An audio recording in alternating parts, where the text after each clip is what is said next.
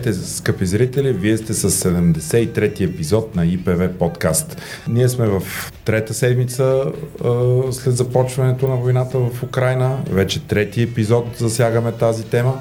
Във връзка с това имаме и много интересен гост днес, а, именно Елена Поп-Тодорова, дългогодишен посланник на България в САЩ, която ще си говорим не само по темата а, участва ли САЩ в тази война, но обявена ли е въобще такава война? Закони ли са санкциите, които налага международната общност? Какви са следващите стъпки в този военен конфликт? Какви ще са последствията за нас, като Европа, като страна и за другите неучастващи в военния конфликт? Трябваше ли да бъде отзван посланник Митрофанова, за което ние говорихме в а, миналото предаване и много други теми, които засягат този въпрос, но тук в студиото са Емил Георгиев и Росен Рашков, моите приятели. Здравейте. Здравейте. А, няма как обаче а, дори и във военно време ние да не говорим за една друга война, която се а, провежда не малко наблизо от нас, тук до Висшия съдебен съвет, а именно в четвъртък Висшия съдебен съвет а, разгледа внесеното искане на министъра на правосъдието Надежда Йорданова за предсрочното освобождаване на главния прокурор Иван Гешев. Абе чак разгледа е пресилено. Така, какво се случи тогава е темата, която ще говорим с вас трима, с вас двамата тук, ние тримата. А, какво се случи в четвърта Емо? Аз видях, че ти така следиш и коментираше през цялото време, докато даваха излъ... имаше излъчване на сайта на ВСС. Точно така, да реално а, ние видяхме, че го отложиха скоро постижно, но какво се случи всъщност? Е, това се случи, отложи се. То беше много кратко заседание. Mm-hmm и се отложи. Между другото беше очаквано да се отложи.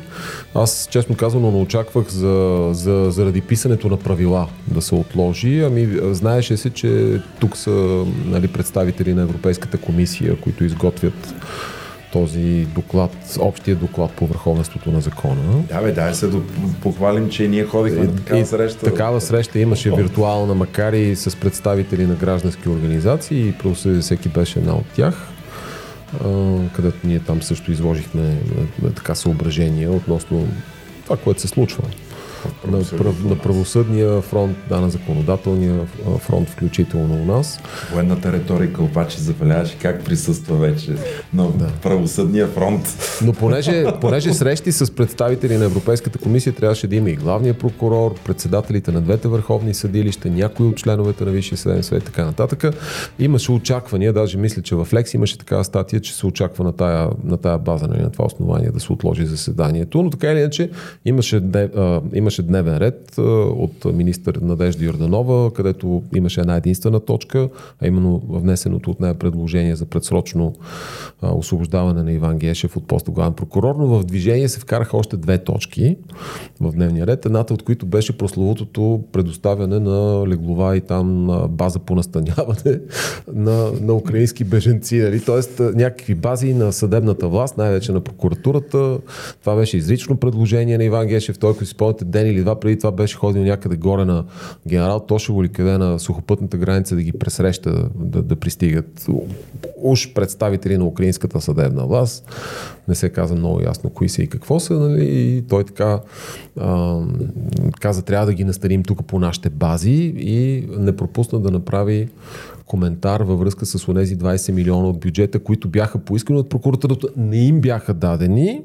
Но и те, и бяха те, дадени, не, не, не, да отидат за украинци. Чакай сега, и те, и те бяха представени като орязване на бюджета, т.е. не е отказ да бъде увеличен бюджета, а като орязване бяха представени и той сега каза, ако не ги бяха дали, щяхме да ги ремонтираме тия бази, нали, да можем в по-добри условия да ги, да ги настаним украинските колеги.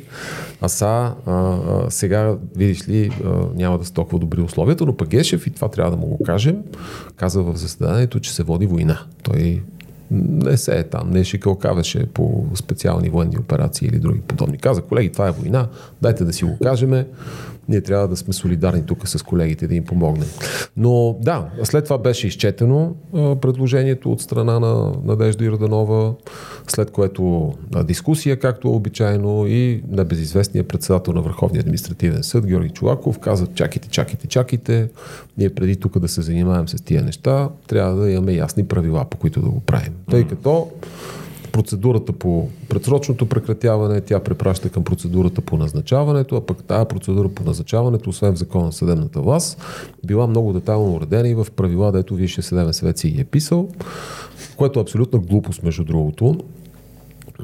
И ще кажем по-нататък нали, какво предвиждат тия правила. Аз лично само ще добавя, че съм много очуден а, как по-вещите от членовете на Висшия съдебен съвет не му противоречаха на, на Георги Чулаков да кажат, че тия правилата, които са по назначаването, са пълна пунтамара, нали, защото нямат никакво отношение и с нищо не допринасят. Mm. В крайна сметка, в този Висш съдебен съвет, освен оная група а, юридически неграмотни хора, които приеха, нали, че е недопустимо. т.е. те, те приеха текст от Конституцията за недопустими за недействителен реално. Все пак там има и други, които са изявени юристи, като новия председател на Върховния касационен съд. Има други от съдийската колегия, които са се доказали в своята работа. Тяхна беше, според мен, задачата и, и задължението беше тяхно. Те в този момент да кажат, чакай бе, чакай бе, тук колега Чулаков, ти в момента някакви приказки под шипковия храст ни разказваш. Нали? Да, не е вярно просто нито от фактологична, нито от правна страна това, което ни казваш. Така че това е, това е което на мен ми направи неприятно впечатление, иначе очаквано, че се намери се някакъв повод, за да се отложи заседанието. Съдята Нас Кадишева не участваше в това заседание. Не я видяхме, да. Направи впечатление, защото м- тя беше един от хората, които мислех да, да поканим в а, днешния подкаст, но тя обикновено винаги е много активна да вземе позиция в ситуация като тази, но просто я нямаше. Но тя ще е полезна пък в следващото заседание, което ще бъде, ако не се лъжа, на След две седмици. А, на 24-ти, точно да, така. А, добре, а, сега преди да коментираме това за правилата, мен това, което ми направи впечатление, беше ужасното поведение, което имаше на всички участници, останали там в от съвета по отношение на министъра. Нали? Едно такова подигравателно, най-малкото към една жена така не се отнася човек, чисто комуникационно, нали, всеки възпитан човек, който има първите 7 години, не постъпва така с а, своя събеседник. Но. Не така... само своя събеседник, да не забравяме, че тя е председателстваща заседанията. Да, да. Нали, това е, дори формален председател, който няма право да гласува, тя председателства на практика. Не, това е и времето, в което тя говори. А, те, те я прекъсват, а, взимат и думата, а, подхилкват се. Не, не, имаше измивания. Измивания. Чак, които... чак прекъсване, не, но а, между другото, а, Роско, направи ти впечатление, кой беше, сега не си спомням, или има, има един, от след, от, един следовател от прокурорската колегия, да. мисля, че Петров ли беше, или пак някой друг от прокурорската колегия, сега не съм сигурен, той каза, ние всъщност трябва да преосмислим дали министър, са, ново 20, дали да. министъра на правосъдието може да ръководи заседание, по което е вносител на предложение. Тоест, нали, защото министъра на правосъдието внася предложението за предсрочно освобождаване на главния прокурор. Редно ли е той също така да води това заседание? Това е толкова изпразнено от смисъл и от съдържание. Това е супер Първо остави нали, кой точно почва да разсъждава кое е било демократично и къде бил там принципа Немо Юдекс ин кауза суа. Той изобщо не знам дали не, не, не стигнал до там. Да. Е стигнал в тази не, не, част. Не, не, това е много. Да, не знам дали са ме разбрали сега, като съм го казал, включително и те. Да, че никой не може да е съдя собственото си дело. А, требната и тънка подробност е, че министър на правосъдието не може да гласува. Да. Така че няма абсолютно никакъв проблем не само да бъде председателстващ, а и това е изрично разписано в закона, че той председателства ВСС и изобщо няма други варианти. То именно за това е направено това разделение, нормативно, дали от конституционния законодател или от обикновения отделен въпрос, а, че власт, власт възпира, той председателства събранието, да го кажем, на ВСС, не може да гласува именно за да не може да се меси, но той пък като председателства и като е участва в това заседание, пък е наблюдението, което осъществява изпълнителната власт. Принципа власт, власт възпира, го знаем всички. Да. А, не само, че са крайно изпразнени от съдържание, аз съм изумен. Страна бил. А, Министъра вика е страна в а, едно такова производство. Първо той, а това е също из, изключително без, не само, че без никакви основания, той е толкова неаргументирано, че няма нужда дори да го коментирам. Mm. Каква страна, когато той дори няма право да гласува, да. нито има право да поддържа конкретно, нали, тук не сме в съдебно производство, Точно. За да, да може да се твърди. Той може да си развие тезата, нали, да, да каже защо внася такова, такова такова искане за пресрочно освобождаване, те точно тогава бяха тези подигравки и присмивания. Ако позволите да направя един прочит мой. Първо, миналата година отново министър на правосъдието, професор Янаки Стоилов, внесе пак такова предложение. Mm-hmm. Тогава господин Гешев, главен прокурор, каза, че това било едно правно нищо. Mm-hmm. Помните ли? Та, след като се оказа, че Конституционният съд каза точно обратното, сега изведнъж то било просто едно нищо, нали? някакво есе. Предишното по, правно това е съвсем нищо. А, сега, по, по-големия проблем е, че ВСС също на практика с това си гласуване, като го остави без разглеждане, като недопустимо, то на практика каза също, че това е едно правно нищо. Mm-hmm. Е, Конституционният съд каза точно обратното. Е, той им преподаде, да. Да, той им преподаде един урок по конституционно право, изобщо yeah. като цяло по право. И след толкова всъщност позорно а, осветяване в обратна посока, понеже те твърдят, че е едно правно нищо и точно обратното казва органа, който само може да го тълкува, аз считам, че те напълно вече са лишени от легитимност обществото.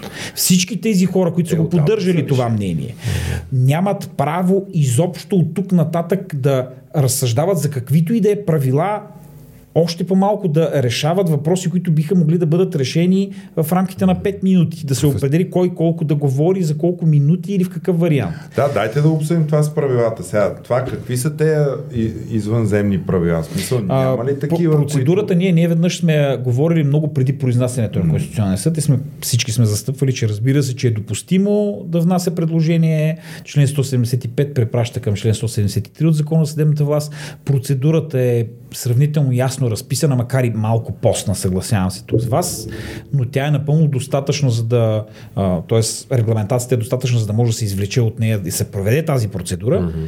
Всякакви правила допълнителни, по мое скромно мнение, опит за да се гласуват такива, в какъв смисъл?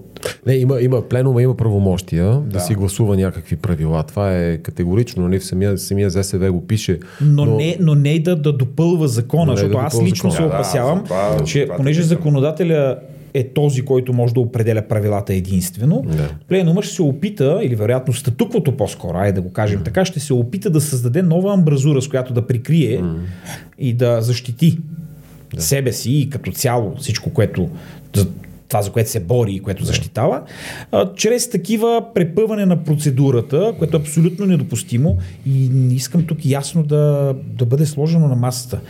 Тези хора трябва незабавно още на утре те, трябва да си подадат оставката. Заради липса на професионални липса качества. Да. на легитимност и липса на професионални качества. качества. Конституционният съд им го каза. Тоест не си... може толкова флагрантно да, да, ти го, да заявиш, че това било едно правно нищо и Конституционният съд да ти казва точно обратното и ти да продължаваш продължаваш да настояваш и сега да започваш така да е, опитваш през различни вратички да допълваш правила, за да препъваш отново процедурата, за мен няма съмнение, че това е идеята. Mm, да, да. А, абсолютно е лишен от легитимност и в обществото този Висш съдебен съвет. Той трябва по най-бързия начин да бъде разформирован нов състав. Това може би е отговор на въпроса защо новите членове в лицето на новия председател на Върховния касационен съд, според мен не са взели отношение, защото изначално са наясно, че така мисля, това е мое мнение.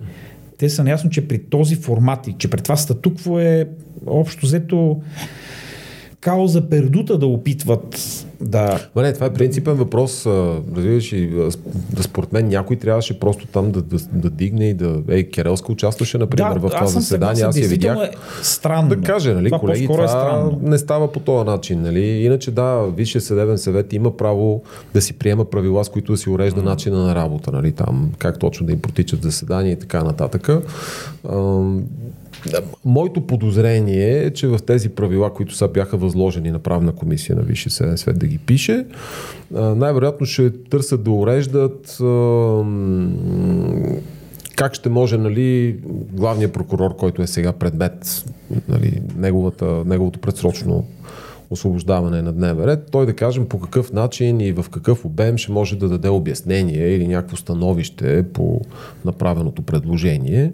Но виж, това, това можеш да го извлечеш и от правилата, които са по назначаването по избора, то, тъй като... Точно така, там така, пише, че се спазват същите правила да, при тъй избирането. Като просто прилагаш по аналогия. Значи няма да си представи концепцията, ще си представи обясненията, нали, които са в дадения, в дадения случай. Ема не, дори не е по аналогия. Самия закон казва, че процедурата се прилага прилагат същите да, правила при избора. Тук да, не е аналогия, то Сочи директно препраща да, към процедурата. Да, Не, не, аналогия, има... защото, защото при избора е да кажем, той представя концепция, а, нали, която да, трябва да го направи. Нали? В случай трябва да даде обяснение. Нали, да, обяснение в същия формат. Да. Изслушването ще бъде да. така. Така че няма нужда от нови правила категорично е, и това е просто едно топане на топката, за да може да мине още време, още да се отложи. А, моето наблюдение е като цяло върху този опит за реформиране на съдебната власт в България, за съжаление, че се използва този международен геополитически конфликт и тази война, която имаме в момента, за да се замрази и да се опитват да се снишат mm. там по примера на една приказка, как беше да се снишим, да мине бурята. Сега пък ще видим по-напред. Да. Един бивш ръководител български, да, да. така беше се изразил. това, е, това е комбинирано с общия уклон на мнозинството в Висше Съден свет. Това е все пак мнозинството, което избра Иван Гешев. Mm-hmm. А, те, те ще се постараят а, това да го качат на шините на дисциплинарното производство. Нали? Те очевидно няма да възприемат тезата, че производството по предсрочно прекратяване е специфично. Отделно, то е нали? различно. Отделно. Това не е дисциплинарно производство, да. защото ние сме го коментирали. Ако го качат на релсите на дисциплинарното, отиваме в инспектората по ВСС, който единствен а. може да установява дали има дисциплинарни нарушения. Да, Точно така ще да, го питат. Да, да. Това е моята прогноза. И имаше три годишна давност. Да, и освен всичко друго пък да отбележим, че инспектората към ВСС на практика е един неработещ орган. Той е, е лишен не само от легитимност, той няма мандат. Неговия мандат много отдавна е изтекал. Те се опитват а, да се позовават на едно решение, което пак сме коментирали преди. На, на не решение, не решение на Конституционния съд, съд който казва да. за а, непрекъсваемостта на а, мандата на колективни органи, ага, само че да, то да. не може да бъде приложено конкретно тук, тъй като тук имаме а, особен вид орган. Защото да главният инспектор е първо едно, т.е. една фигура и отделно има колективен орган, който се избира с други мандати, а отделно от това трябва да посочим, че мандата на практика на всички много отдавна е изтекал. Няма възможност за удължаване, няма такъв, такава предвидена възможност конституционно, дори и в, дори в закон за съдебната власт няма предвидено. Няма, няма, няма. Да има възможност той да продължава да работи. Тоест, ние имаме един орган, който на практика не съществува. Аз тук съм съгласен с него. Не, не, не, не, той, той просто все едно не съществува в момента. Хора, тия хора сега. И, и по-скоро да кажем срещу какво работят, т.е. срещу какво възнаграждение не, не, работят. Той човек, инспектора, да. Хикс, нали, отива на работа. Той какво, какво прави от 8 до 5? А, инспекторите към инспектората трябва да а, работят по сигнали, които не се подадени. по принцип. Сега като е не работеш орган и като няма мандат. Ами сега ще ти кажа, да, че годишните декларации, тия, които са там, имуществени и така нататък, за съдебната власт са в ръцете на инспектората и може би там правят някакви сверки, справки и така нататък. А не го правят деловодителите. А, е, са някой от тях отговаря за това. Според мен пък от а, статистиката, която излезе, че за две години, т.е. от когато няма, също да, се е изтекал, няма нито едно внесено да. предложение за дисциплинарно. А те питам, какво Тоест, работ, те... като няма Ами това е много, много добър въпрос. Срещу 10 000 лева приблизително сигурно да. възнаграждение, което получават месечно Толкова тези хора. Взема, да. да. те всъщност се оказва, че просто седят на тези места, вземат една заплата, mm.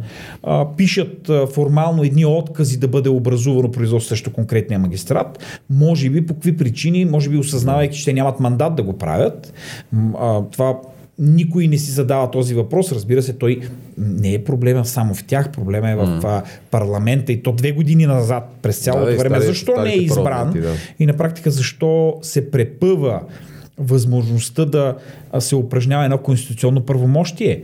Вие разбирате ли, че по този начин като не го е свършил парламента, той минира способността една от властите да работи нормално. Това е конституционно разписано.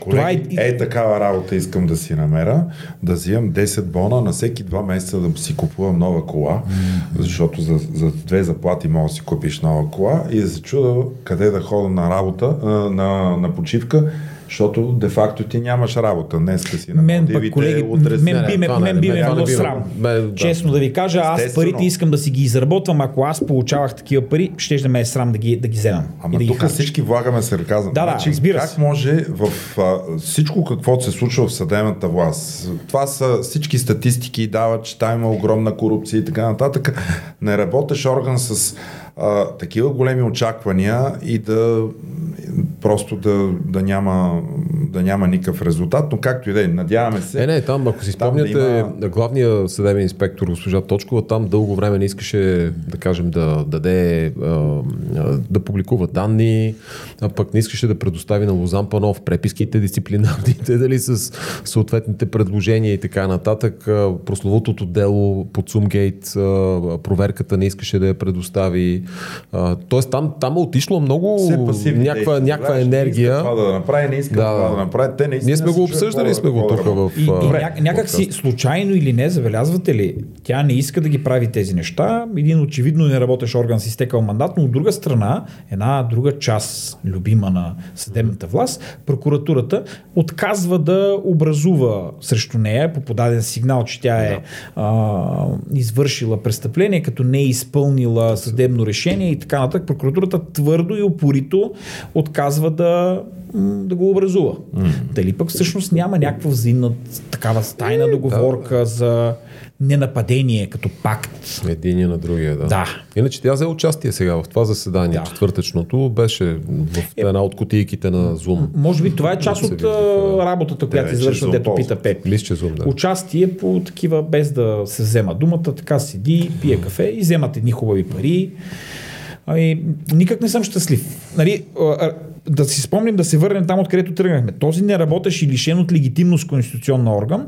Той сега ще трябва да даде становище, ако го бутнат в релсите на дисциплинарното производство, дали има дисциплинарно нарушение. Да. Е, как мислите, те за две години срещу редови магистрат не са преценили, че има основание, пък дали сега някой ще прецени, че има? Не, не, Нали? много е вероятно, ако наистина наделее това мнозинство, да го набутат в а, инспектората. Инспектората да каже, ма ние сега в момента сме без мандат, нищо не можем да направим и ще стоят и нищо няма да правят, естествено. Чакат парламента да избере нов инспекторат, което един господ знае кога ще се случи, защото ти трябва Той трудно ни е. 160 гласа гласа ти трябва. Да, да. на този етап не е ясно откъде и как ще дойдат. След това ще се конституира новия инспекторат. Те ще трябва да гледат да четат, да се запознават, след това ще искат становища. След това ще тръгнат по всичките тия там, които са ЖОСи, МОСи, който се сетиш, я, я дайте допълнителни тук информации, едно друго. И понеже повечето от нещата са от 2020 година, които са... До в- 2023-та. Значи сега сме 2022, макар и в началото. Обаче 2023-та, а, а, три, години от извършване, нали така? От, от установено извършване. Тоест, дори в крайна сметка да има достатъчни, достатъчно данни за извършено дисциплинарно нарушение. А, те, те ще отпаднат по давност, голяма част, а, а за някои от по-древните евентуално може да приеме а, нали, инспектората да направи предложение, примерно забележка да му се направи. Защото за тези тримата големи в правосъдието, нали, те, те не могат всякаква санкция дисциплинарна да търпат. За тях имат най-малкото и най-голямото едновременно. Значи има забележка и има а, отстраняване от длъжност. Аз мисля, че А, смисъл е прекратяване на мандата. Е неприложимо дисциплинарното А. производство за тримата големи. Именно затова е разписана тази процедура. Знаеш, че в Дайте този да не случай навлизаме в това, моля ви, защото госта ни ни чака тук. Добре, добре. Това ще го. А, значи ще изчакаме, като тръгнат обсъжданията във Висшия съдебен съвет. ще допълним тема. И ще допълним, но а, това са ни опасенията, така да го кажем. Добре, а, имаше едно такова писмо на Иван Гешев преди това, в което той обвини цялата държава, че вместо да се занимава с него, а, нали, а, организираната и неорганизираната престъпност а, е започнала да, се, да, да, така, да расте стабилно нагоре и отново са се появили телефонните измамници, кражбите, джепчиите и така нататък, защото всички се занимаваме с него и вие сте виновни за това. Е, този наратив И сме ние- го слушали. Ема чакай, да. ма фащаш шпиони. Да. От друга страна, Фаща гледай сега какво става. Да, да, да. Този наратив е много вече изтъркан, Но как ще- с телефонните измами Виж, с домашната Методен Андреев престъпност. казва, че това е... Не, извинявам се. А, Генерал Атанасов. Танасов, да. Той пък казва, вика, това е стара дъвка, това е от а, две години, така Еми, да. че не е съвсем... По мое скромно мнение, постижение. той по-скоро се изявява не, не като главен прокурор, а като политик. А, да, да, да. А, Защото един политик би отишъл до границата, за да посреща бежанци от там и да обяснява как ще ги настани в базите, умело да подложи някаква версия така правдоподобна, че видите, ето, защото ни урязахте ни тук едни пари, което генерално невярно. Хората е хубаво да знаят, че е различно уредено а, разпределението на пари, когато се иска от дадено съдилище и когато се иска от прокуратура, защото в единия случай, втория случай главният прокурор решава къде, какво и как да се направи, т.е. да, се, да отидат парите, а, докато в другия случай даден съд чака по 5 години, за да му бъде направен ремонт на сградата, но това никой никъде не го отбелязва. И много удобно представя такива версии, които обслужват а, неговия интерес, да го кажем, отклонява вниманието и не забравя така да спомене. Ето, виждате ли, защото министър на правосъдието се занимавал с него и за това престъпността растяла. Аз питам, ето тук сега, официално. Той каза ли, че няма никакво влияние никаква възможност да влияе, което разбира се е генерално невярно, върху дейността на редовите прокурори. Да, да, много Каза пъти го е казал. Питам, Да, да. въпросът ми е, след като няма по негови думи с какво и как, по какъв начин това, че Министерството на правосъдието се занимава с неговото предсрочно освобождаване, прегражда способността на българската прокуратура да, да преследва или да повдига обвинение или да си върши работата. Казано по друг начин, да, вие се занимавате с мен, ама тогава какво работят всичките хиляда и Да, те като се занимават с него, някой, който защитава Никой него не спира останалите начин. прокурори да си вършат работата и да си Ами образуват наруш, а, дела. нарушава сигурно там дейността по методическите указания. Точно. Добре, аз да реши предлагам- кое от двете. В единия Вижте, случай, да, когато да, не да. му изнася е така, в другия случай изведнъж се оказва, че срещу него, като искат да предсрочно да освобождат, това замразява цялата прокуратура. Ако това го прием за вярно, означава, че той признава, другото не е вярно че, тогава. признава, че прокуратурата е абсолютно иерархична и централизирана Да. и че всички зависят от него. Точно това е. Сега, вие, като се заговори за главния прокурор, не мога да спрете. Наистина той е станал като някакъв а, такъв главен герой на, на всички нашите участия и, и епизоди тук. Обаче да ви кажа, тази седмица а, и след това ще, ще дадем думата на нашия гост, а, публикувах а, някаква информация във връзка с а, правата на бежанците, най-вече идващи от Украина.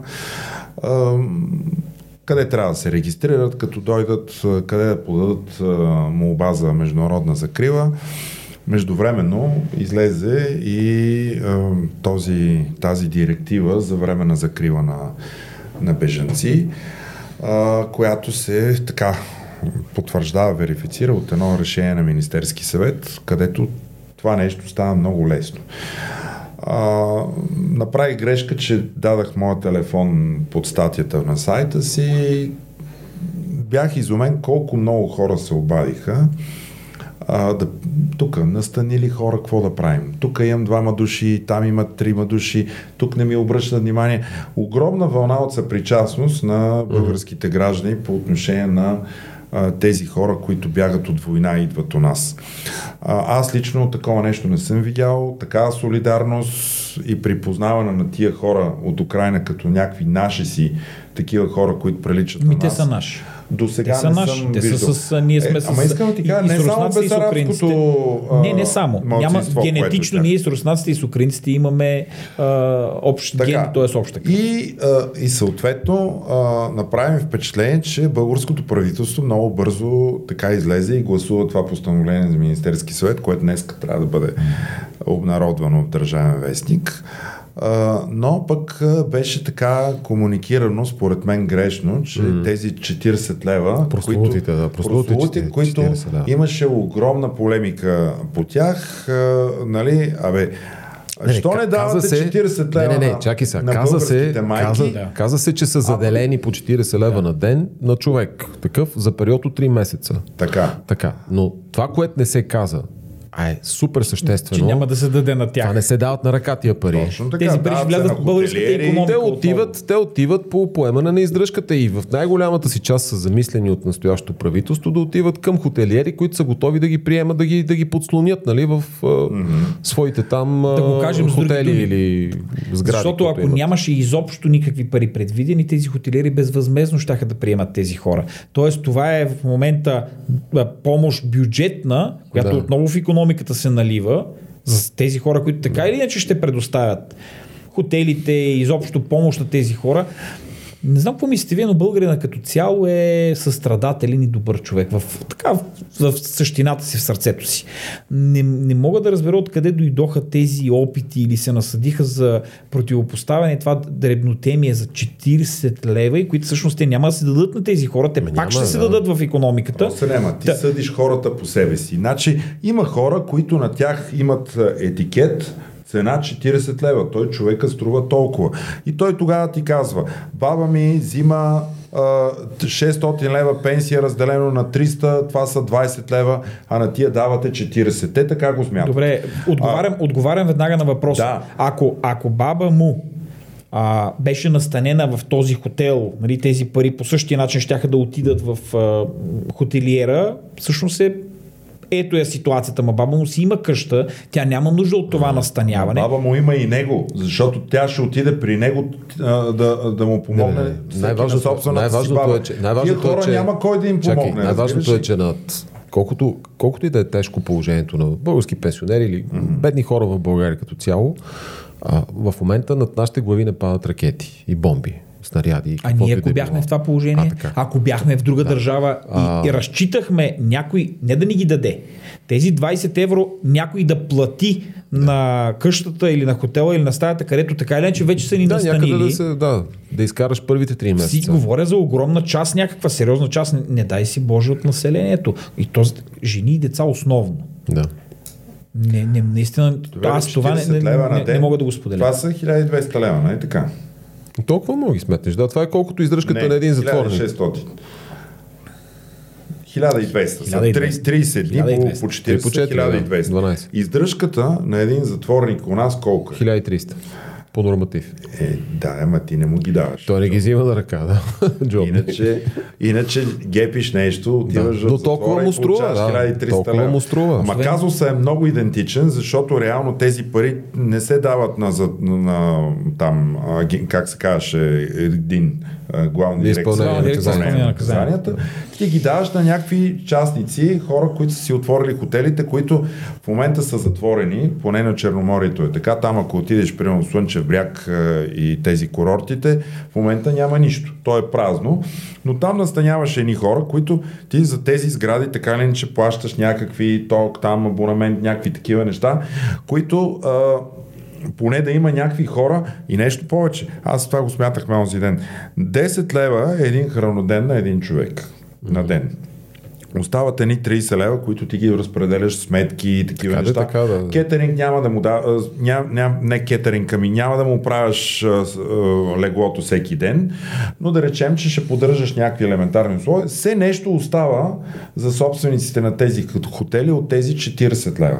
Тоест, това е едно win-win решение, което всички са доволни и бежанците. Не, и ви правиш нещо добро в бизнес. крайна сметка. Помагаш на човек с нужда. добро. Не, това е не става дума само дали е win-win. Тук изобщо не можем всичко да го обръщаме в пари.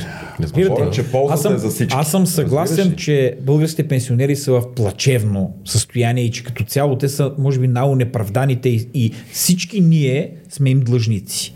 Но тук не говорим за стандартна ситуация, говорим за вис-мажор, война. Военно, mm-hmm. т.е. при положение, че има война там и ние посрещаме огромен, огромна маса, или айде не малка маса от хора, която идва тук, ами разбира се, че това е особена ситуация. Непредвидени извънредни пари в момента се вадят и се дават. Те първо, че се наливат в економиката отново на България. Второ, човешкия фактор или хуманния фактор къде е. Именно за това трябва първо да бъдем Състраданието, хора, абсолютно. не да има това дребно, дребнотеме, защото тези хора, те сега имат нужда от тази помощ.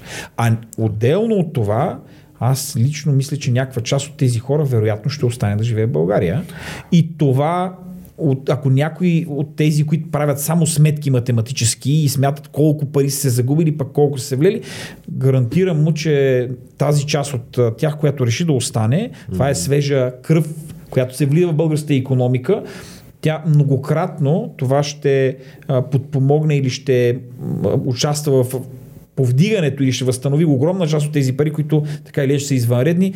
А, не, също така мисля, че вероятно не може да не е помислено за някаква компенсаторна схема и част от тези пари ще бъдат компенсирани от а, а, други фондове, вероятно от а, Европейския съюз. А, това ще видим, но а, само да ти кажа във връзка с това, а, всяка година се издават 50 хиляди разрешения за временен труд, за временна заетост. Всяко лято 50 хиляди идват от нас да работят в, в българския туризъм. И знаеш откъде идват тия хора? От Украина. Повечето от да, тези, Молдова, които да. са, са, от този вид. Mm-hmm.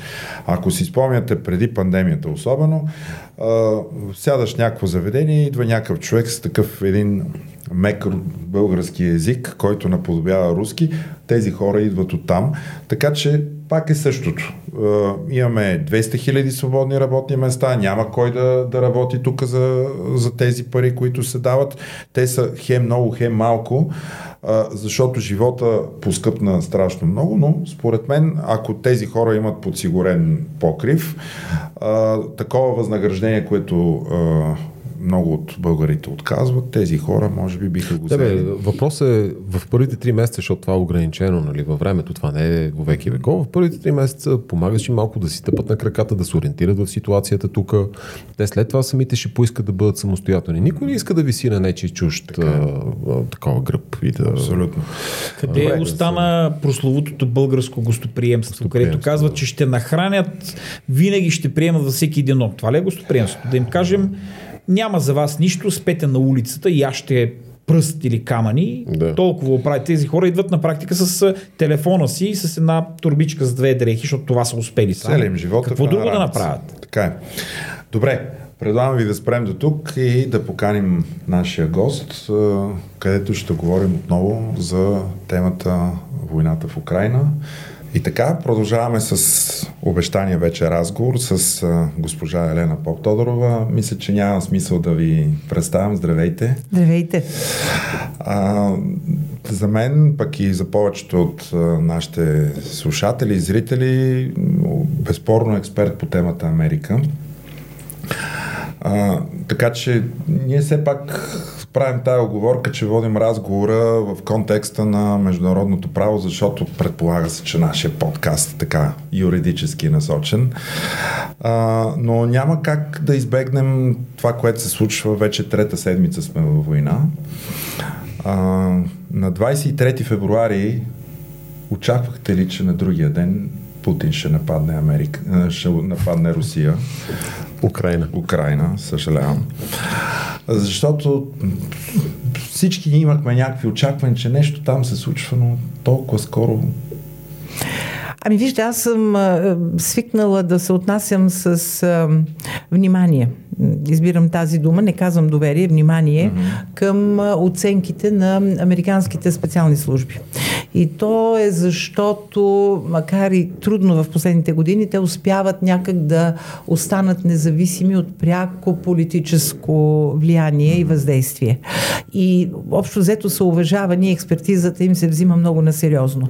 Започнаха много отдавна да изразяват тревога, не през службите, но да речем говорители на Америка или от Държавен департамент, или от Конгреса, за това, че това струпване многочислено на руска войска практически по три граници на Украина, а, не е непременно учение. Когато вече в декември месец там се появиха и болници, появиха се някакви а, звена за кръвопреливане, това вече беше ясно, че в никакъв случай не е учение. То е подготовка за военни действия. Извеждането на а, хор, а, рускоговорящите от а, област Донбас. Да, това, това беше евакуация. Това беше евакуация. Да. Обявиха някаква евакуация. Точно да. така, точно така. Всичко власти. това се натрупваше и сега а, трябва да ви кажа, кажа, да, малко раздвоение може би в преценката, но аз а, като човек бях изненадана. Mm-hmm. Но не като такъв, да го наречем, обективен анализ.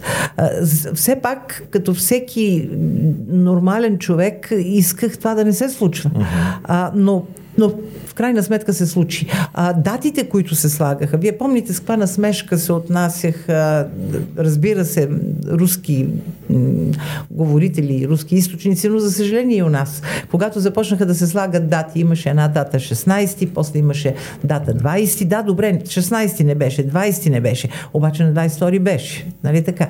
Тъй, че и на 24 вече след това. Така че, така че пак казвам, всичко сочеше на там, още от миналата календарна година.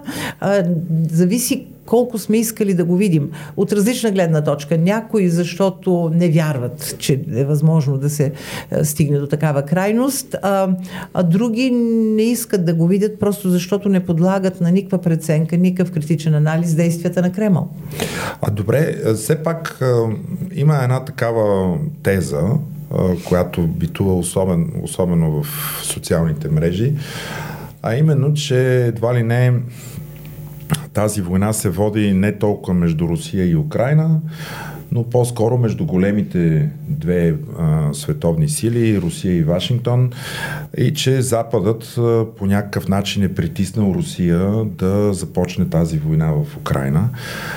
Колко състоятелна е тази теза въобще? Ти, Пепи, заради това ли в началото каза да нападне Америка? Да, да, явно, че за това, това е верен лапсус. верен лапсус. това може би е някаква скрита военна мечта на Кремъл, а, която не може да се реализира сега и веднага. Да, да. И тук. А вижте, аз застъпвам тезата и то не от сега, още след анексията на Крим. А, винаги съм мислила, че Русия се съизмерва само и единствено срещу не даже с, а срещу великата сила или голямата сила на деня. Исторически това е била Франция, била е Великобритания, сега са Съединените щати. И до толкова, доколкото вече този нов либерален, да го наречем ред, либерално живеене на все по-голям брой нации има победа, има предимство. Това според мен засилва все повече апетитите на Кремъл да, да отиде към а, тази единствена и най-важна суперсила. Тъй, че това е причината, поради която абсолютно пренебрежително Путин се отнася дори към НАТО като организация, да не говорим за отделни държави. Да, а, Макрон му върши работа, Германия през Меркел, сега Шолц също му върши работа, но то е колкото да се опита да, така, да вкара нюанси в политиката на Европейския съюз. Но инак истинската битка на Кремъл и лично на Путин е с и срещу Съединените щати. Добре, да кажем с какво бихме могли да кажем, че Америка предизвика тази война или въобще Русия да започне такива действия? Има ли нещо конкретно? Защото след малко ще ви питам пък какво руснаците казват като причина за, за започване? Там имаме война? доста честа смяна на причините, mm-hmm. но те в крайна сметка наистина могат да бъдат събрани в а, общ мотив. А, вижте, а, това, което а, със сигурност е, е, е вярно, а, фрустрацията на, на Путин, тя е, расте очевидно с годините прекарани в неговата собствена кула от слонова кост, но и с целият му бекграунд. Всеки от нас а, действа на база на предходните си натрупвания. Mm-hmm. И аз винаги, когато слушам някой говорител, се опитвам да си представя какво му се е случвало, какъв му е бил живота до момента, в който а, стига до някаква позиция. А, тъй, че при Путин няма изненада от гледна точка на формирането му, на, на житейския му път. Няма изненада в това, че той търси реванш.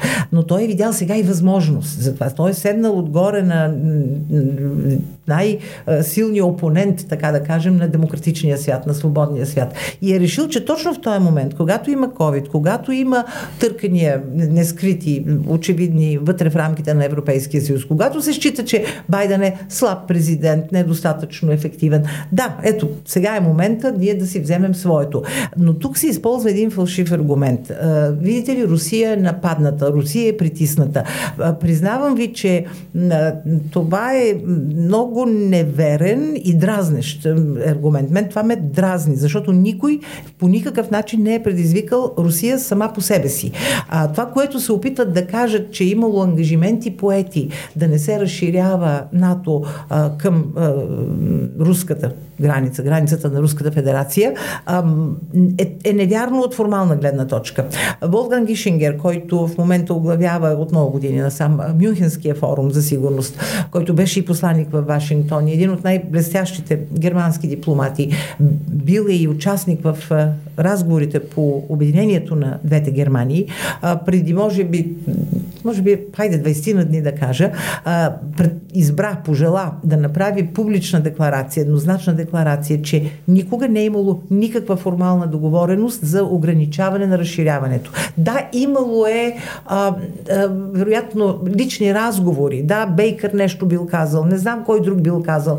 А, вероятно е било така в тези години, преди 30 години. Но формално основание да се ограничава разширяването на държавите, които искат да го сторят в рамките на НАТО няма. И ако говоря емфатично и може би по-настоятелно по, по този въпрос, то е защото на моята държава, на мен самата, ми се успорва правото да избирам. Това не може да бъде нито прието, нито разбрано, нито простено. Да, защото Полша е толкова близко до Русия, колкото е и Украина. Мисля такъв, че те тогава не, се, не е имало такава ответна реакция, каквато има точно в така, момента. Точно така. А може ли, може ли в този вектор на разсъждение все пак да минем в края на краищата в така наречените източноевропейски държави, членки на НАТО, не са стационирани същите видове оръжия, каквито ги има на Запад. Нали. Една такава малка подробност, която в България почти не се коментира е, че същото въжи и за територията на бившата Германска демократична република след, след обединението на двете Германии. Там също нали, на изток няма ги същите оръжия, каквито ги има на Запад. Тоест, как, каквито и ангажименти да са поемани от страна на НАТО, очевидно те се спазват. Не знам защо на този дискурс така не се, не се обръща внимание. Нали? Значи, тежки, сериозни ракети, оръжия и тем подобни няма в Польша, няма в Балти, Балтика или както ние по руски тертип го наричаме при Балтика, няма в Румъния, няма в България. В България пък хептен, дето се казва. Нали?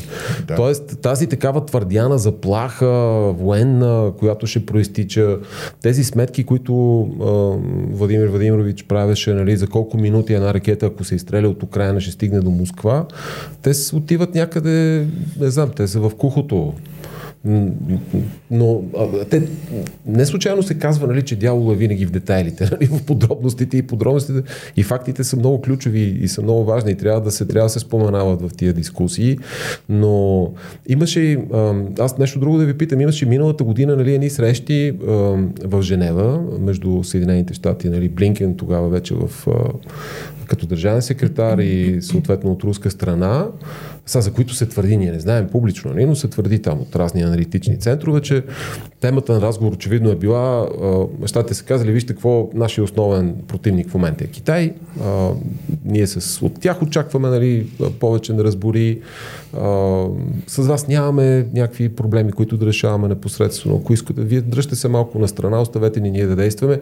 Възможно ли е от това, ако приемайки, че е вярно, разбира се, нали, възможно ли е от това допълнително да е подействало като някакъв сигнал за уязвимост на Съединените щати. Тоест, Съединените щати сега ще се занимават повече с Китай и а, ние ще гледаме да използваме тяхната ангажираност там, за да, да кажем, да пренаредим пъзъла след края на, свето... след края на студената война, нали, който възникна в, специално в източна Европа. Как мислите? Със сигурност и това влиза в цялото уравнение, до толкова доколкото, както е в стила на, на американските политици, те никога не са правили тайни от как да кажа, от рисковете а, или за рисковете, които Китай представлява за Съединените щати. Даже а, как, има едно такова а, съревнование, едно наскачане, коя да бъде сложена по-напред, Русия или Китай. И това е публично. Да. Този разговор се води публично и разбира се, Русия го следи. Така че това действително е възможно. Аз нямам, разбира се, никакъв транскрипт от разговорите, които не, са състояли, но това, което знам и което е пак фактологично доказуемо е, че А, поредица американски президенти след а, падането на стената, след края на студената война, а, вярват и полагат усилия, че е възможно Русия да бъде приобщена. А, аз признавам, че винаги съм се опитвала в официалното си качество, в продължение на толкова години и при различни президенти във Вашингтон, да убеждавам в обратното. А, има, има една наивност, може би не е любезна дума, но една вяра такава, несъкрушима вяра, а, че може да бъде оговорена Русия да, да следва по-добрата политическа линия, по-добрия живот в международните отношения. Тези опити ги правиха Буш син, прави ги след него Обама, Тръмп по неговия нали, начин на сделката. Байден също през своите представители нали, опитваха да се стигне до преговори. Не става. И, и си мисля, че пак с тежка цена може би Америка, пък и Европа, защото и в Европа, макар и по други причини, не толкова романтични, не толкова идеалистични, да го кажа, а, а по-скоро прагматични от зависимости и други видове интереси, също имаха надежда, че може Русия да стои на масата на, на преговорите. Не става. Единствено, пак казвам, Русия иска да усеща надмощие. Ако тя не диктува условията в нещото, каквото и да е то, дали е ОССЕ, дали е Съвет на Европа, от, от който също излезе, не също е излезе, от ОССЕ не е излязла. Там, където не я устройва мнозинството, Русия просто напуска. И това трябва да бъде разбрано от в момента най, все още най-мощната държава в света. Но е, какво ли направиха? Значи, при Буш беше е, формата на четворката. Двамата, съответно, външен и военен министр на Америка и военен и е, външен министр на, на Русия да се събират регулярно е, и да обсъждат всички остри въпроси. Разбира се, тогава имаше и контакти невидими, дълбоко засекретени основателно между службите което някак поддържаше, как да кажа, сигурността, военната сигурност и от двете страни. Само, че не просъществуваха дълго тези а, формати. Известна е фразата на Буш, който е погледнал в очите на Путин и видял душата му. Явно не е видял достатъчно. Обама след това, той пък без да е гледал в ничи очи, реши, че ще прави ресет. А, еми и ресета не стана, нали? пренастройката на отношенията не се случи. Тръмп реши, вика, отивам там, тупаме се по рамото, прегръщаме се, сега ще направим една хубава сделка, ще направя един Тръмп Тауър. Не иде. Москва, Петербург, където и да е. И това не сработи. А, в Северна Корея повече успя обаче. Той май там повече успя, да, точно така. Въпреки, че след това опитите нали, с ядрените ракети Пак летяха ракетите, да. Точно да. така, ракетите продължиха. Но в Русия Има... не използва да. Денис Родман, трябваше да го вземе и него да. там, можеше да му свърши там, повече да, да, да му свърши повече работа. Тъй, че а, а, това е сблъсък на представи за света. Това съм се опитвала да обяснявам. А, имаше една много смешна случка с Майк Макфол, Майкъл Макфол, който беше в известен период от време посланник при Буш, посланник на а, щатите в Москва. А, негов съветник преди това в съвета за национална сигурност, възторжен. И като седнем нещо за разговори, той обяснява как, е сега, значи отивам и всичко се оправя. Защото той знае как опитвах се и на него да му кажа, че не, не, няма да стане, няма да сработи. Какво беше, не пита и старило, пита и патило. А, тръгна, отиде, не знам дали беше третата или четвъртата или седмица и му спретнаха една такава хубава демонстрация пред посолството, че Майк Макфол сега го вижте какво пише в блогове и в... В Твитър е много активен. В Твитър е активен, точно да, така, да. да. Но този човек тръгна от точно такава вяра в грядущето, както се казваше да, да, да. някога в един стар така, език в стара лексика. Да, така че това трябва някакси да, да, да изчезне. Мой то така, да, да кажа, моят такъв добродушен скептицизъм е, че за съжаление всяко следващо поколение а, западни лидери идва с все същата иллюзия. И ако така ще се упражняваме още години напред е а, обесърчаващо. Но а, една такава война, едно такова кръвопролитие, такова, м- такава касапница, да кажа направо, се надявам за дълго време напред да охлади всякакви такива романтични, благородни амбиции.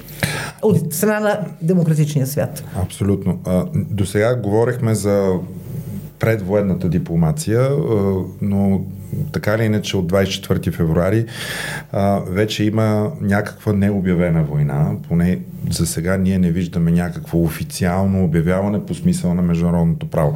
Макар, че аз ще зачета някой от това, което до сега е излязло като причини за започване на този военен конфликт, за проведен геноцид над рускоговорящите в Донбас, после имаше а, фашистски и украински формирования на комани в а, Донбас. Това е самия Путин го казва. Аз се чудих да, как... Да, те, рус, руските проправителствени медии, между другото, аз, аз много се, дълго се чудих откъде е това с наркоманите, mm-hmm. но след това прегледах малко, причиних си малко проправителствени медии руски. Те там твърдат, че Зеленски и неговото обкръжение са на кокаин. Ясно. Това е, това е което те го, го казват. Да. да, да, това го казва и този а, Соловьов, а, в който е един от основните шеф-пропагандисти телевизионни. Mm-hmm така че от, от там идва. Аз се зачудих. Нали? Бяха тия групи Озов там, де, които са не, не, участвали. Те, това, това, това, това са е фашистите, друго. а наркоманите но, са хората Само да продължа списъка, защото той се оказа доста дълъг. Нали? Забрана на украинското правителство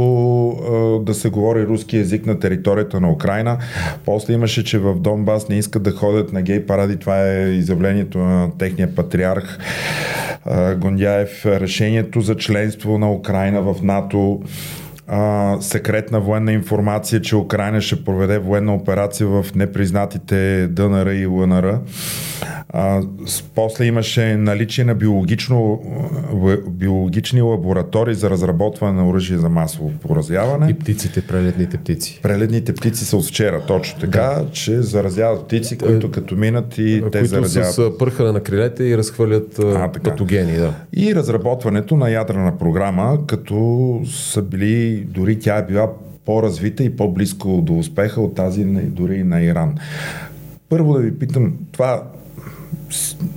това, тази промяна всеки ден на различна причина се изследва и има ли някой от всичките изредени, което да е достатъчно тежка причина за да започнеш военен конфликт с съседна държава? Е, нищо от това, което вие изчетохте. Тя е една безядрена държава. Тя драговолно от 94-та година mm. си даде всичко. Крайни то на кого? На, Руси, на Русия.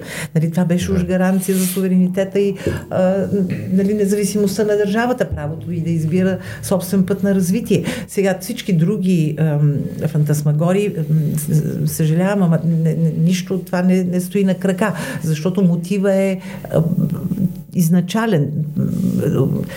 Това е стремежа Русия постепенно да възобнови статута си от времето на а, Съветския съюз. Да. Между другото, Лавров го каза а, сега в последния брифинг от Анталия. Mm-hmm.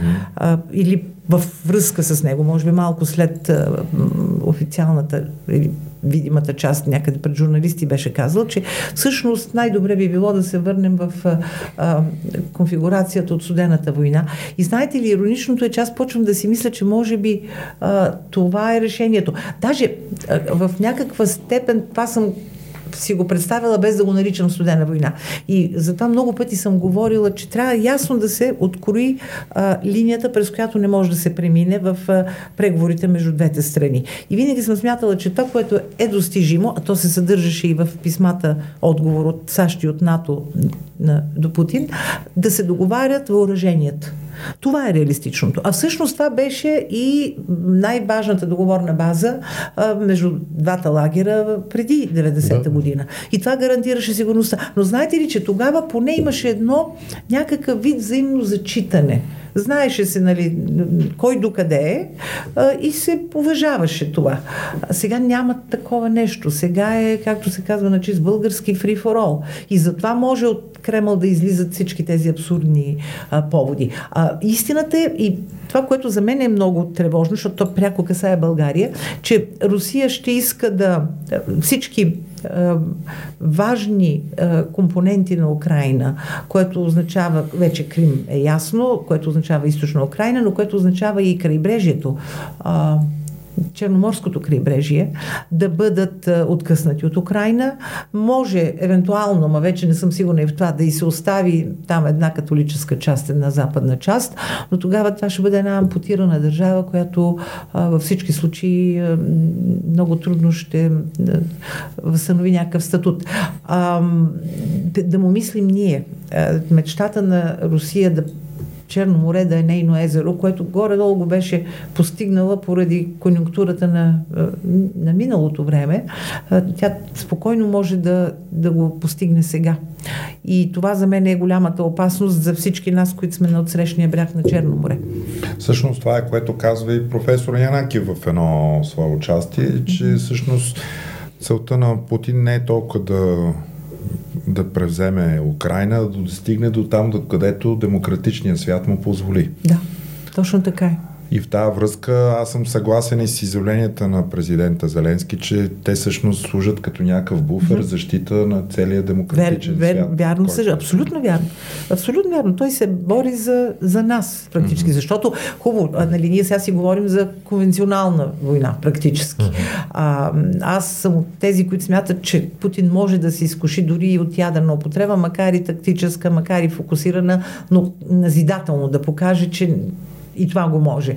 Но а, да речем, че в някакъв момент, не да речем, то ще се случи по повече или по-малко тъжен начин, ще приключи това цялото а, упражнение, но, но това не значи, че войната ще спре.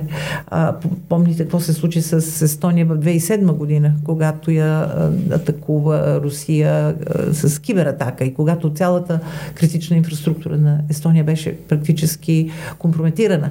Те обаче се взеха в ръце като едни истински балтийци и такава желязна киберзащита изградиха, че в момента те са, може би, едни от най-добрите в Европа, както и останалите балтийски държави. Това се дължи електронното им правителство да е толкова успешно. Точно, така, точно да, така, всичко, да. Но това ще бъде част от цялата, тя е голяма тая война, разбирате ли? Аз това се, колкото повече си мисля, аз се ужасявам. Тя е цялостна, тя е повсеместна. Тя ще прониква като вода в процепите на пода. Mm-hmm. Това, това ще бъде докато Путин е в а, а, неговите а, позиции. Ама, знаете ли, ето казвам, докато той е там.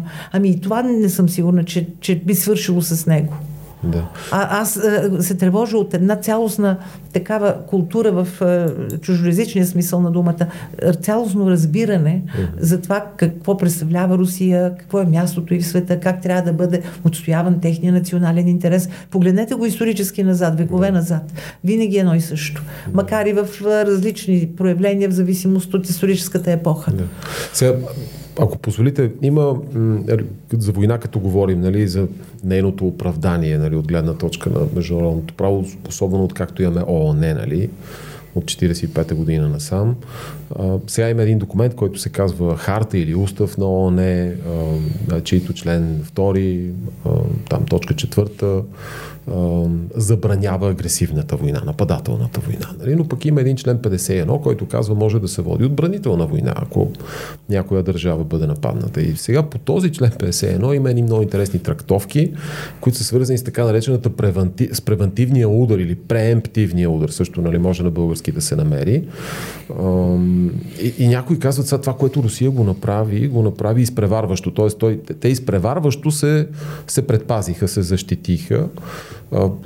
За мнение да ви опитам, смятате ли, може, може ли така да се аргументира? Издържа ли един такъв аргумент, че това, кое, това нахлуване в Украина или тази специална военна операция, или аз не знам в каквато и префидност да изпаднем на, на израза, е един вид а, така изпреварваща защитна реакция срещу... Смея се, защото идвайки насам в колата слушам новините и разбирам какво? Че Лукашенко е обявил, че всъщност 6 дни след 24-ти е трябвало да стане нападение, ядрено май спомена, на Украина срещу Беларус. Така че да знаете, че вече и Беларус е била в, в такава угроза да бъде нападната. Тук няма да има граница в а, фантазиите за това какво оправдава навлизането, защото беше много силна обратната реакция. И да, ще се търсят тези оправдания, но моята надежда е в... Дали има, има женевски а, споразумения, има Виенска конвенция. Виенската конвенция има член, дали беше 52 няма значение, това е по-малко важно, но който казва, че договори, споразумения, постигнати с сила, са невалидни. Да. Така че Виенската конвенция обесилва, дори да, сега да се случат, те ще се случат някакви споразумения, ако те бъдат силово наложени от mm-hmm. Русия. Може би това е също част от усилията да се покаже някакво основание за войната. Те, по силата на Виенската конвенция, те, те се обесилват. Да. И моята вяра е в това. Въпреки, че сега аз ли на вас да говоря, вие сте професионалите в правната област, но международното право, то е такова динамично и не винаги много ясно, защото то се гради в движение.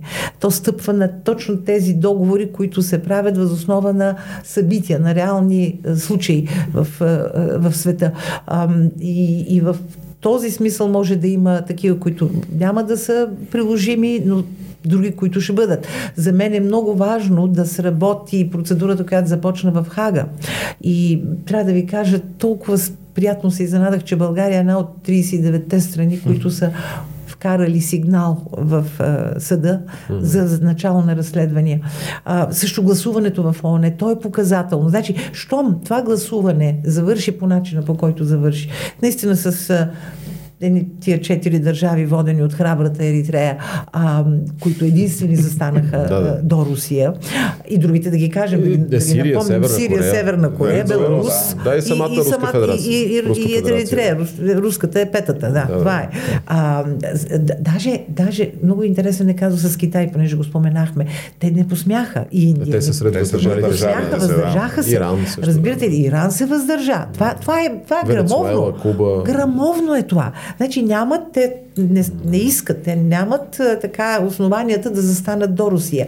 Това има значение. Значи светът, може да кажем без преувеличение, не прие аргументите на Русия, защото те бяха изложени там в залата на Общото събрание и в съвета за сигурност. Света каза, не, това не са аргументи за война.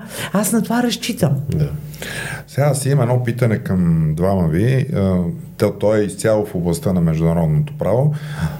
При условия на война, а, в мирно време ние всички имаме едни гарантирани права. Правото на собственост, правото на изразяване, правото на живот, а, правото на свобода на, ме, на медиите и така нататък.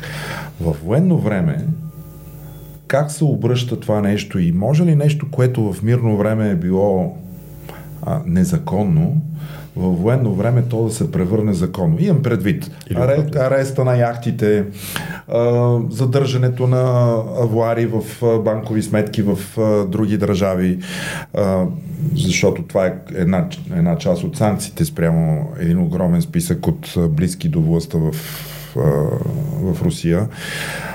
Всичко това законно ли? Е? Защото в нашата страна те казват, ето сега вижте пък Запада, нали, тези санкции отнемат права на хора, които реално не водят война. Имам предвид тия най-близките хора до Путин.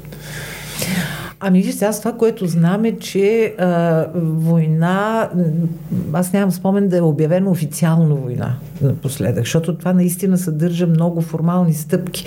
Това трябва да се а, оформи по съответен начин, по конституционен начин в съответната държава, защото то се съдържа. Това условие някъде се съдържа в основните да, закони на държавите. На Народното събрание. Да, да, то навсякъде да. е нужно. В Америка, например, а, може, президента може да реши да изведе за 6 месеца въоръжени сили американски извън територията на държавата, но за по-дълъг период от време му трябва санкция на, на, Конгреса. на Конгреса. Точно така. Така че навсякъде има такива, да ги нарека, изисквания. И за това, даже си мисля, че нямам, нямам спомен. Ми, той Хитлер не е обявявал война, ако помните, на, на Польша или на където, където е навлизал. Аз си мисля, че може би това така с ирония го казвам. Единственият случай, в който има формално обявена война, когато Съветския съюз ни обявява на нас война в 44-та година, Да, за да 7 влезе септември у ли нас. беше? Кога беше? За да навлезе. Аз да признавам, вие ми кажете, ама нямам спомен за друга На пети, такава мисля, на пети е официална. точната дата, но не- не е толкова важно. Да, но има, има, има, има. да, така е. И, и за мен това е единствения спомен от официално, формално обявена война. И освен това, а, когато няма обявена война, да се говори за такива операции, малко е, всичко е разтегливо, както говорихме. А, сега, основните права, ами да, разбира се, нито свобода. Въпреки, че при война трябва да се непременно се нарушават ненакърними права, някои поне. Правото на живот неформално. Не можеш това да, да, да го обявиш като отнемане на право.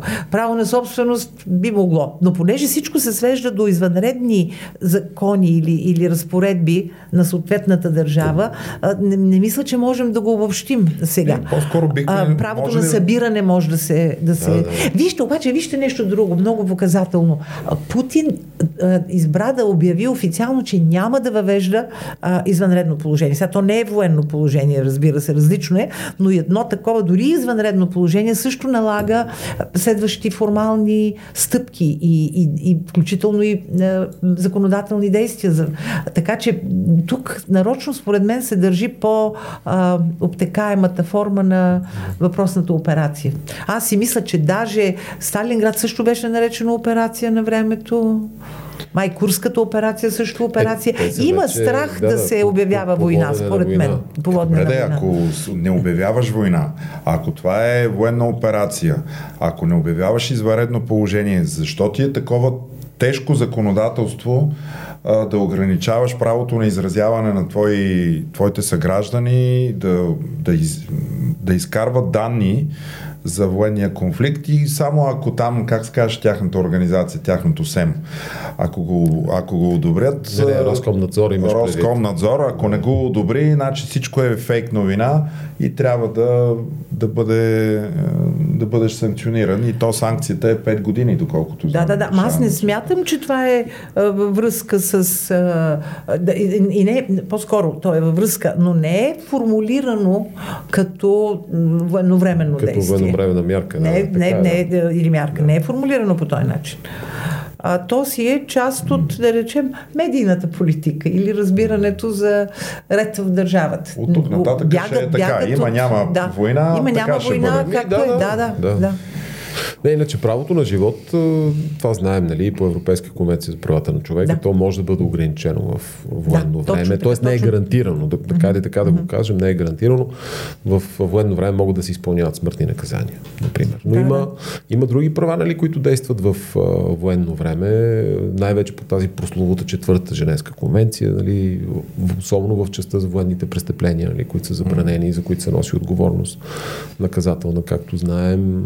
Там има определени неща, с които трябва да се съобразяват.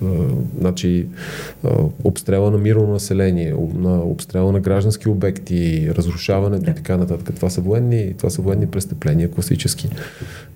Ще видим, нали, тук как ще се развият нещата и дали ще бъде потърсена отговорност.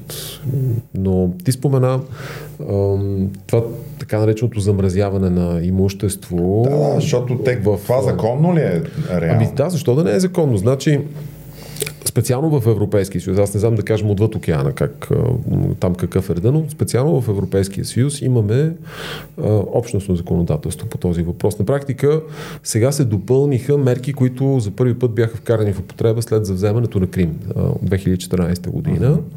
И това, което трябва да кажем, а, защото отново не му се обръща внимание достатъчно поне в мейнстрим, така новинарското покритие, първо, тези мерки подлежат на съдебен контрол.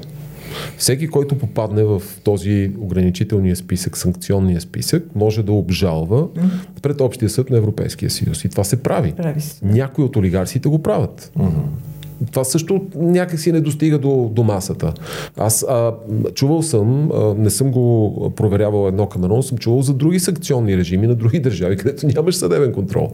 Но да кажем, при нас в Европейския съюз го има. И другото, което е това замразяването на активи, не е, не е отнемане на активи. Това е горе-долу това, което прави КПКОМПИ, с което много се хвали.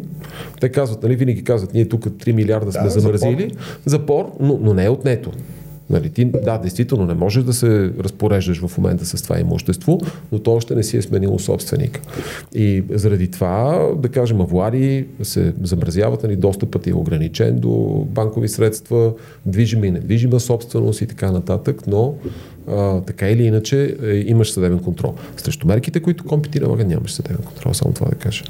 Добре, за ком, компи ще го оставим за друго. компи, компи друг път, защото аз на мен ми не, то, друго. По, постоянно е част от а, нашата риторика. Основателно, тук, основателно, Абсолютно, да, там има какво да се каже много. Аз за друго обаче се сещам. А, вижте как се сменят аргументите не само по отношение на основанията за навлизане, но и по отношение на предполагаемата заплаха, която представлява Украина за Русия, вече от днес, както разбираме, и за Беларус. А, е, отвори се темата за химическото оръжие, която най-напред, биологично и химическо, най-напред я подхванаха, разбира се, от Кремъл, разбира се, от Русия. Разбира се, пък това се допълни с е, изявленията на Виктория Нюланд в е, Вашингтон в Сената, т.е. потвърждавайки, че има такива лаборатории. Но тук ще се развие сюжет, защото има конвенция за забрана на употребата на химическото оръжие. Mm-hmm. И Кремъл ще се опита точно там да, вкара Украина. А, дали ще има такова оръжие или не, дали ще бъде подставено не случайно. И то Бил Бърнс, шефа на ЦРУ, той за пореден път предупреди, че е много висока опасността а, през подставени лица, mm-hmm. по, чрез проксита, а, да, да се имитира някакъв вид химическа атака а, уж от страна на Украина, mm-hmm. което ще вкара в много, много тежък коловоз, ако това наистина се случи. И затова това предупреждение, всички техни предупреждения в интерес на истината се сбъдват в даден да. момент. А, и това е за мен най-опасното. Но ако говорим за търсене на отговорност, по тази конвенция може да се търси а, много тежка отговорност, защото отново опираме до а, атака срещу цивилно население, гражданско население, а, отнемане на, нали, на човешки живот, вече с забранени средства. Да.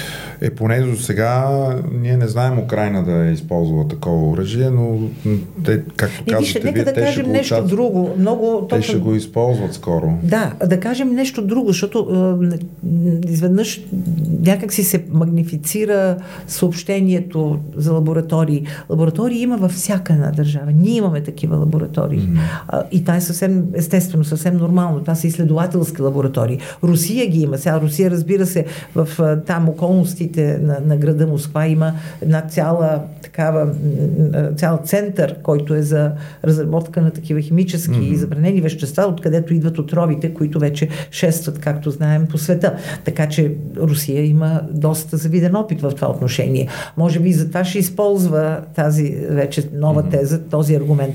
Но важното е, че не бива да се по никакъв начин да се драматизира или да се инкриминира самото съществуване на такива лаборатории. Mm-hmm. А, по-скоро да се даде повече информация за а, съществуването, за дейността им.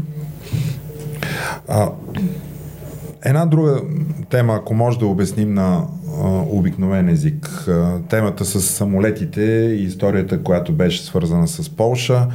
А, получихме информация, че Полша предоставя своите стари МиГ-29. Не, Сега, действащи, действащи. Действащи. Чакай, чакай. Те може би са по-нови от българските, но да речем, че са, Поне че са ста, стари като... да, да, защото доколкото знам, те имат завод за поддръжка. Ама, така. Те, са, те имат съвместимост с натовските стандарти. Това е интересното Точно. при полските мигове, българските нямаме. Нашите нямат. Помните ли, че имаше един опит, то му взе главата, на един бивш министр на отбраната, mm-hmm. Ненчев, да подпише споразумение с да, Полша за да, поддръжка да, на нашите самолети? прокуратура го обвини веднага. Го обвиниха веднага в... Но той си спечели делото. Той си спечели. Дето вие това по-добре сте го проследили от мен, но това ви показва, че Полша има капацитета това да го прави.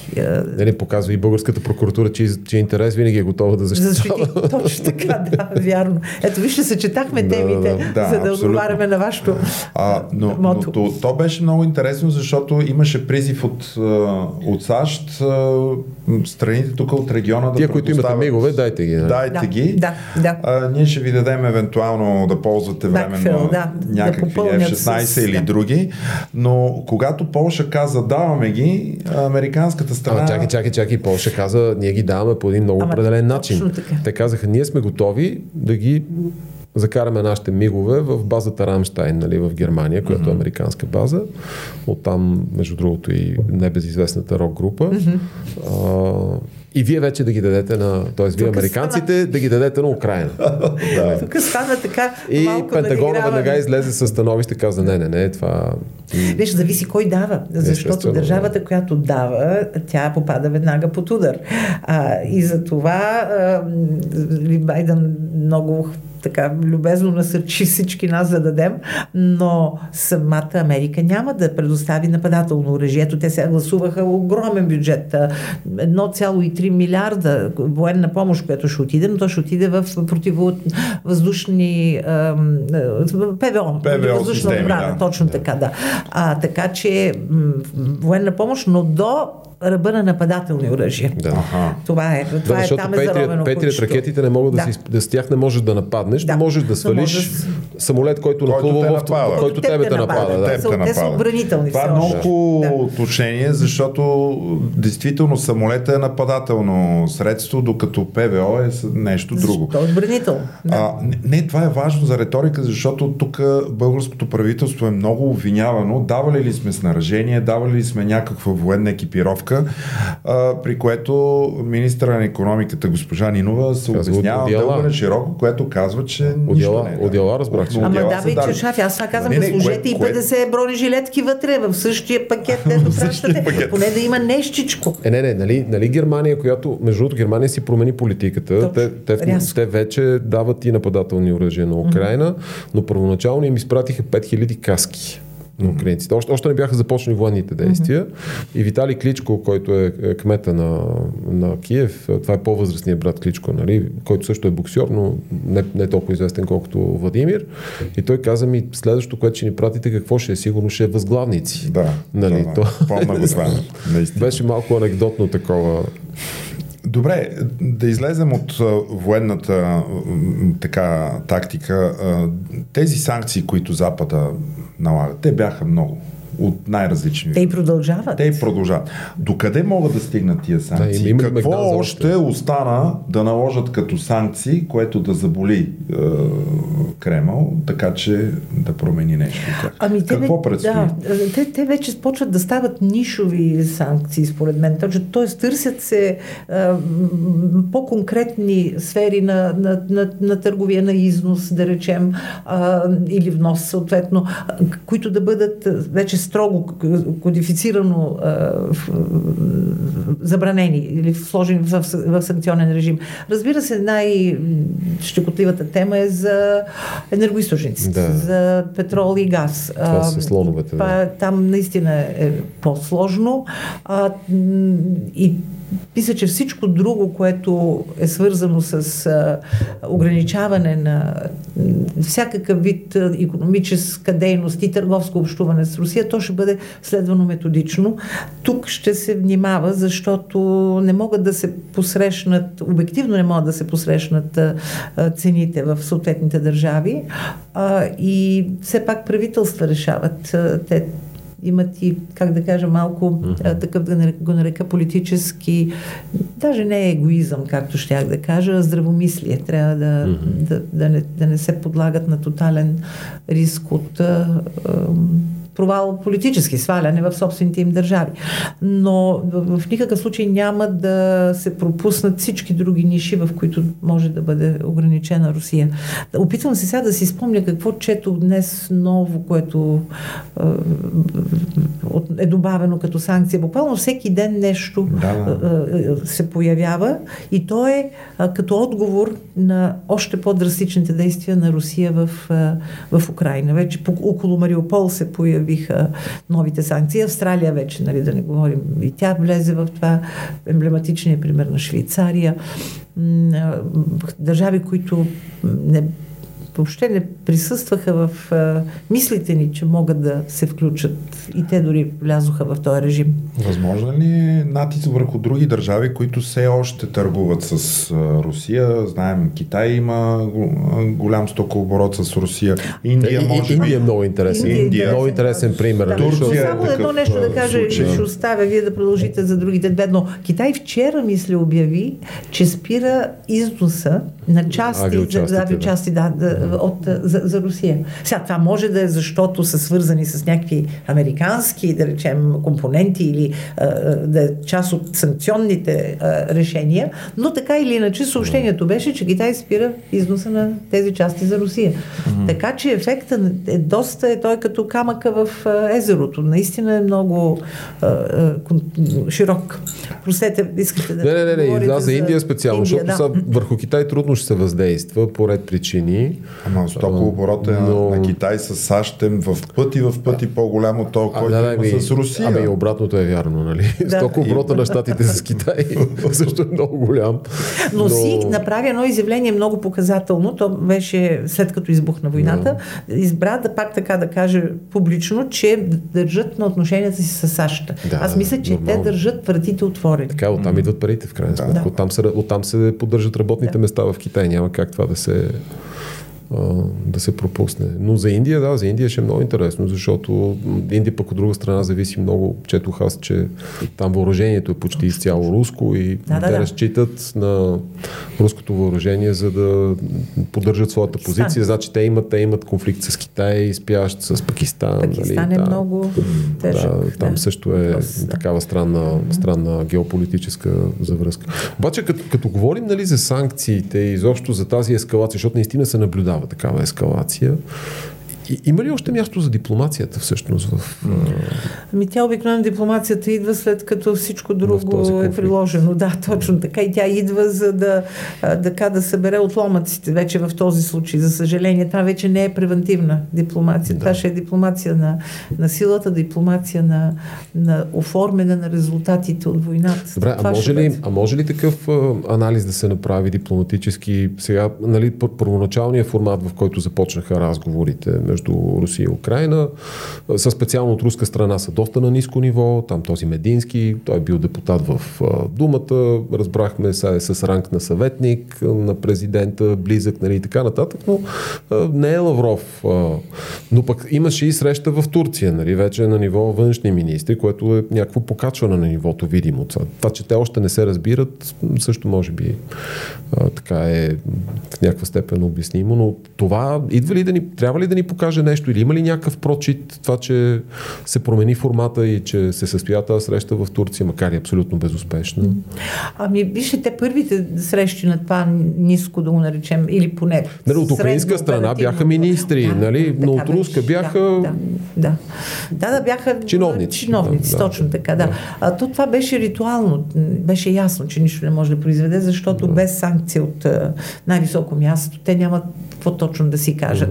А, и затова нямаше изненади. А, имаше някакво очакване, много плахо, разбира се, след като се вдига нивото до външни министри, че може би пък се носят някакви послания и ще се стигне до нещо. А, Колеба, разбира се, имаше правомощия да договаря примирие. По, поначало отношението на Украина към тези срещи, трудно могат да бъдат наречени преговори, е далеч по-отворено, далеч по-заинтересовано, далеч по- даже да го нарека така, ангажирано. А Русия отива снисходително.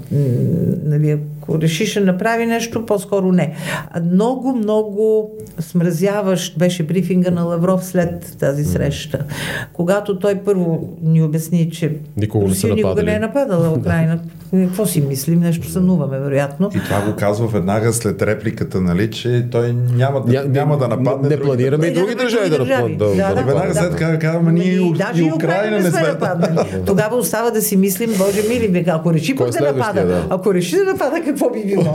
Нали, то, то, просто не, не, не, не, да, това е темата за Лавров също е особена. Но той каза още нещо, защо казвам смразяващо. Когато имаше въпрос очевидно там от е, залата за е, договор- договаряне на примирие, той каза, а какво, какво примирие? Ние не сме дошли тук да договаряме примирие. Разбирате ли? Така, това е толкова хладно, ще го нарека безразличие, за да не използвам по-тежка дума. И аз се замислих за самия Лавров, който в а, предходни години си беше извоювал авторитет. Съгласен ли си, не си ли съгласен с него? Знаеше се, че Лавров, като влезе в стаята, влиза опит, влиза нали, солидност и а, човек, който знае за какво говори, знае за какво става дума.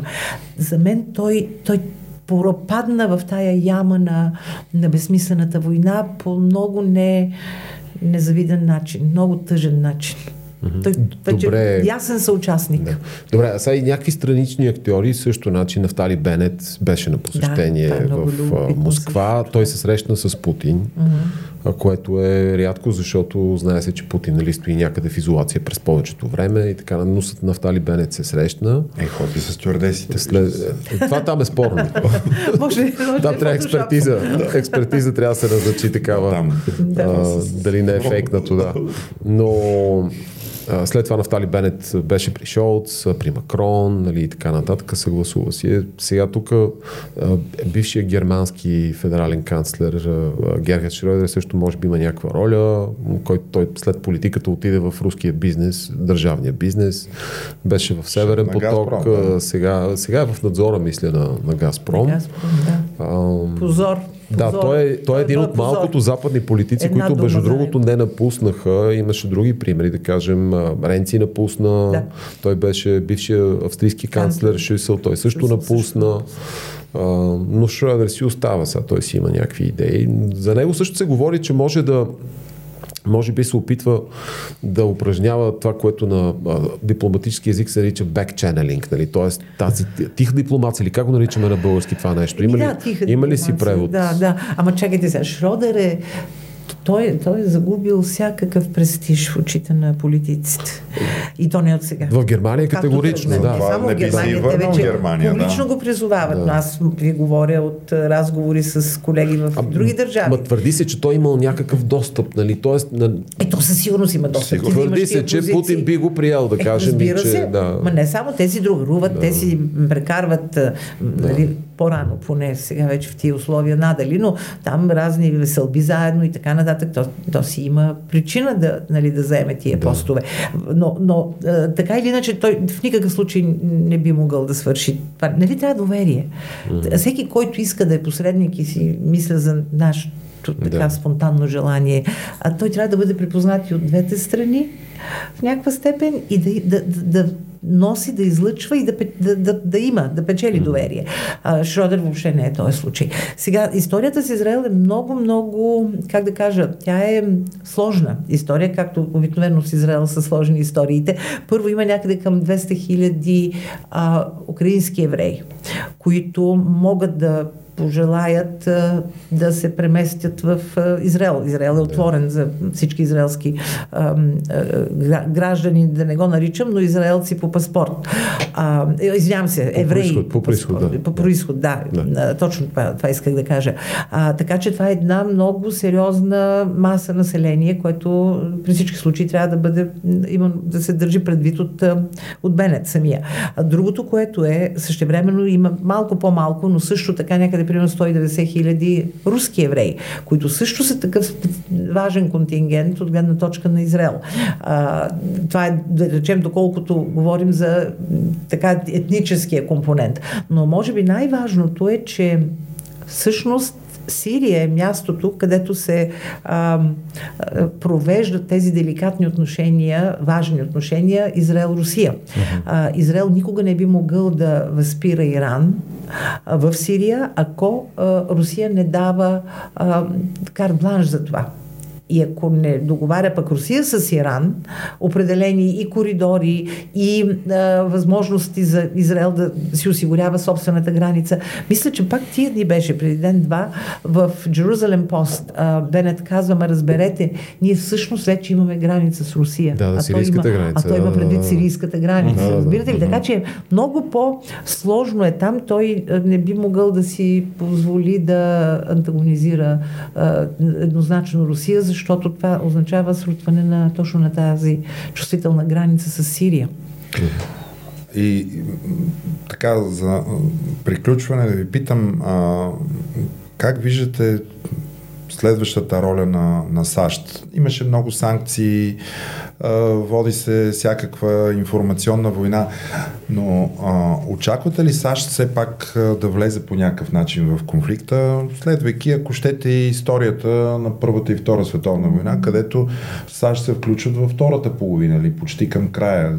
Е, в първата така, втората не съвсем, но да. Да. Първата са накрая. Те заместват реално Ру- Русия излиза Да, от а, Антантата и САЩ ги, ги замества. Защото м- в един момент може да се окаже, че без намесата на, на, на САЩ и на НАТО, може, тъй като при една успешна война за, за Путин и да речем сваля президента Зеленски, слага се някакво друго правителство, това ще е ужасна загуба за целия демократичен свят, ако това се То е допусне. страшно. То, то само от хуманитарна гледна точка, от даже не хуманитарна, хуманна гледна точка. Това да гледаш всеки ден избиване на, на хора, да, да не може един хуманитарен коридор да се реализират и да ги стреляш хората, които реално бягат. Да, това, това е това, което нечувана видяхме жестокост, болницата което в видяхме. Мариупол, Болницата, беше- всичко останало. Така че това е много, много, много тежък въпрос и а, аз съм сигурна, че всичко е слагано на масата и всъщност официално или формално нищо не е отнето от масата.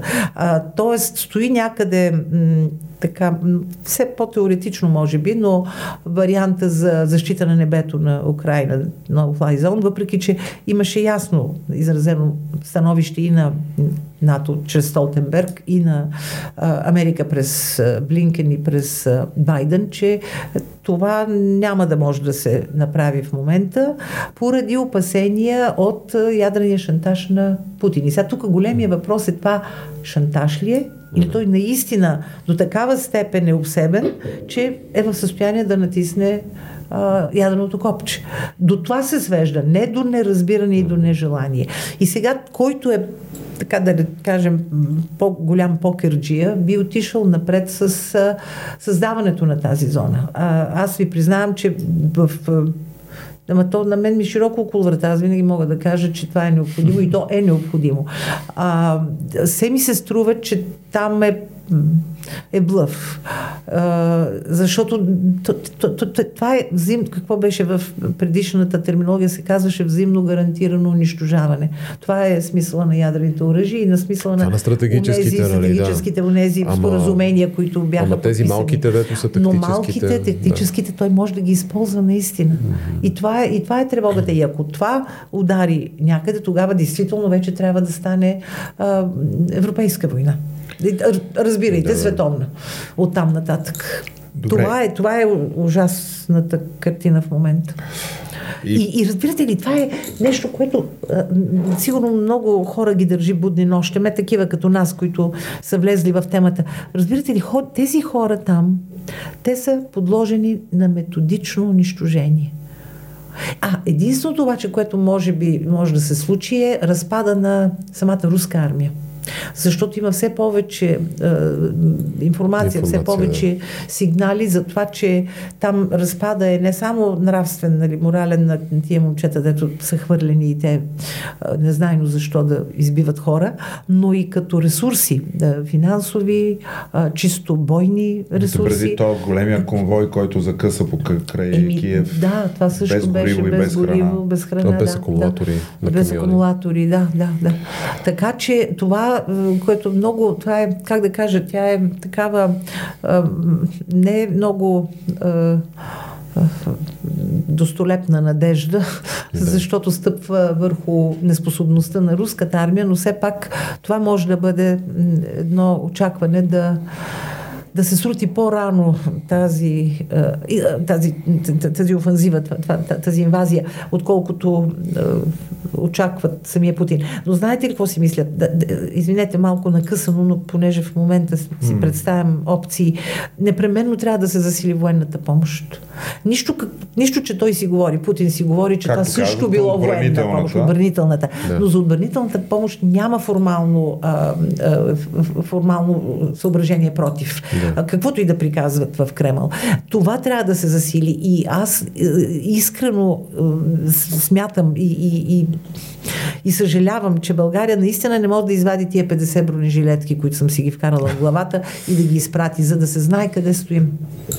Но само това, това ще помогне. Засилване на отбранителната мощ на Украина. Добре, и за край наистина, вашата прогноза все пак, как и кога ще приключи всичко това? Колко време ще трае възстановяването? Защото днеска някъде прочетах 19 милиарда долара с щетите грубо, които са върху Украина. Но щети има и на други, в други региони, в економиките на всички, може би цяла Европа и в целия свят. И кой ще плати за всичко това след един такъв малък, но се оказа голям конфликт? Вижте, това е най-трудният въпрос. Кога въобще ще продължи да бъде само въпрос без отговор? Защото аз ви казах, аз смятам, че това ще е война без край и ужас без край, защото а, Кремъл ще използва и други средства. Това няма да спре само с видимата част на войната.